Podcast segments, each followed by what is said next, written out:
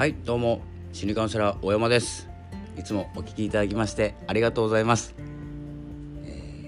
いつも自分時間自分らしく生きる、自分らしく生きるとは何なのかということをですね毎日配信しておりますので、ぜひよろしくお願いいたします。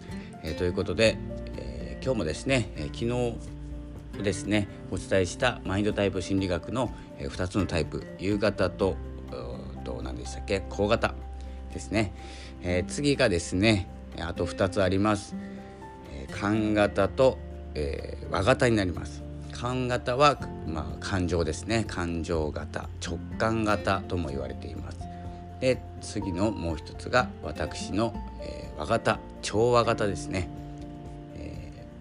この2つ、結構似てるんです。なので、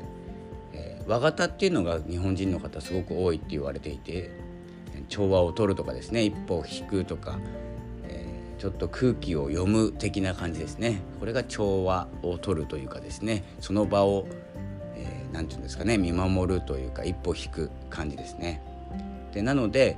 この私の和型というのが調和が目的、潜在意識では調和になるので、例えばですねこのチームでですねU 型、先日お伝えした勇気の U 型と、高型分析の高型、ここがですねもう行動したいんだっていうのと考えたいんだっていうのでぶつかるときに間に入れるんです。このどちらとも見てます。一歩引いて見てますんで。なので、結構ですねこのクッションタイプって言わないですけどね、クッションのような役割をとっています。で感型っていうのは、直感ですね。感情を素直に受け取る、そしてもうすぐ発してしまう、発信する、言葉にしてしまうみたいな、態度に表してしまうみたいなですね、素直な感じです。ここは、これマトリックスって言ってですね縦割り横割りで、表してるんですけど、縦隣横隣という形で表されるんですけど、横と縦はちょっと似てるところがあるので、ここをですね似たような状態をまず次の段階に持っていくっていうのが成長になるんです。ちょっといろいろ話が行ったり来たりしてるんですけど、今日は和型と感型、これ似てるタイプで、U型と高型、先日とお伝えしたタイプは似てるタイプですね。このようにですねこの人間関係中心の、和型と感型、ですね任務中心の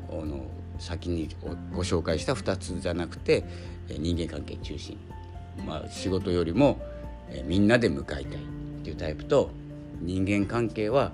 任務達成のためにあるんだというですね U 型と高型というのにですねまず2つに分かれると。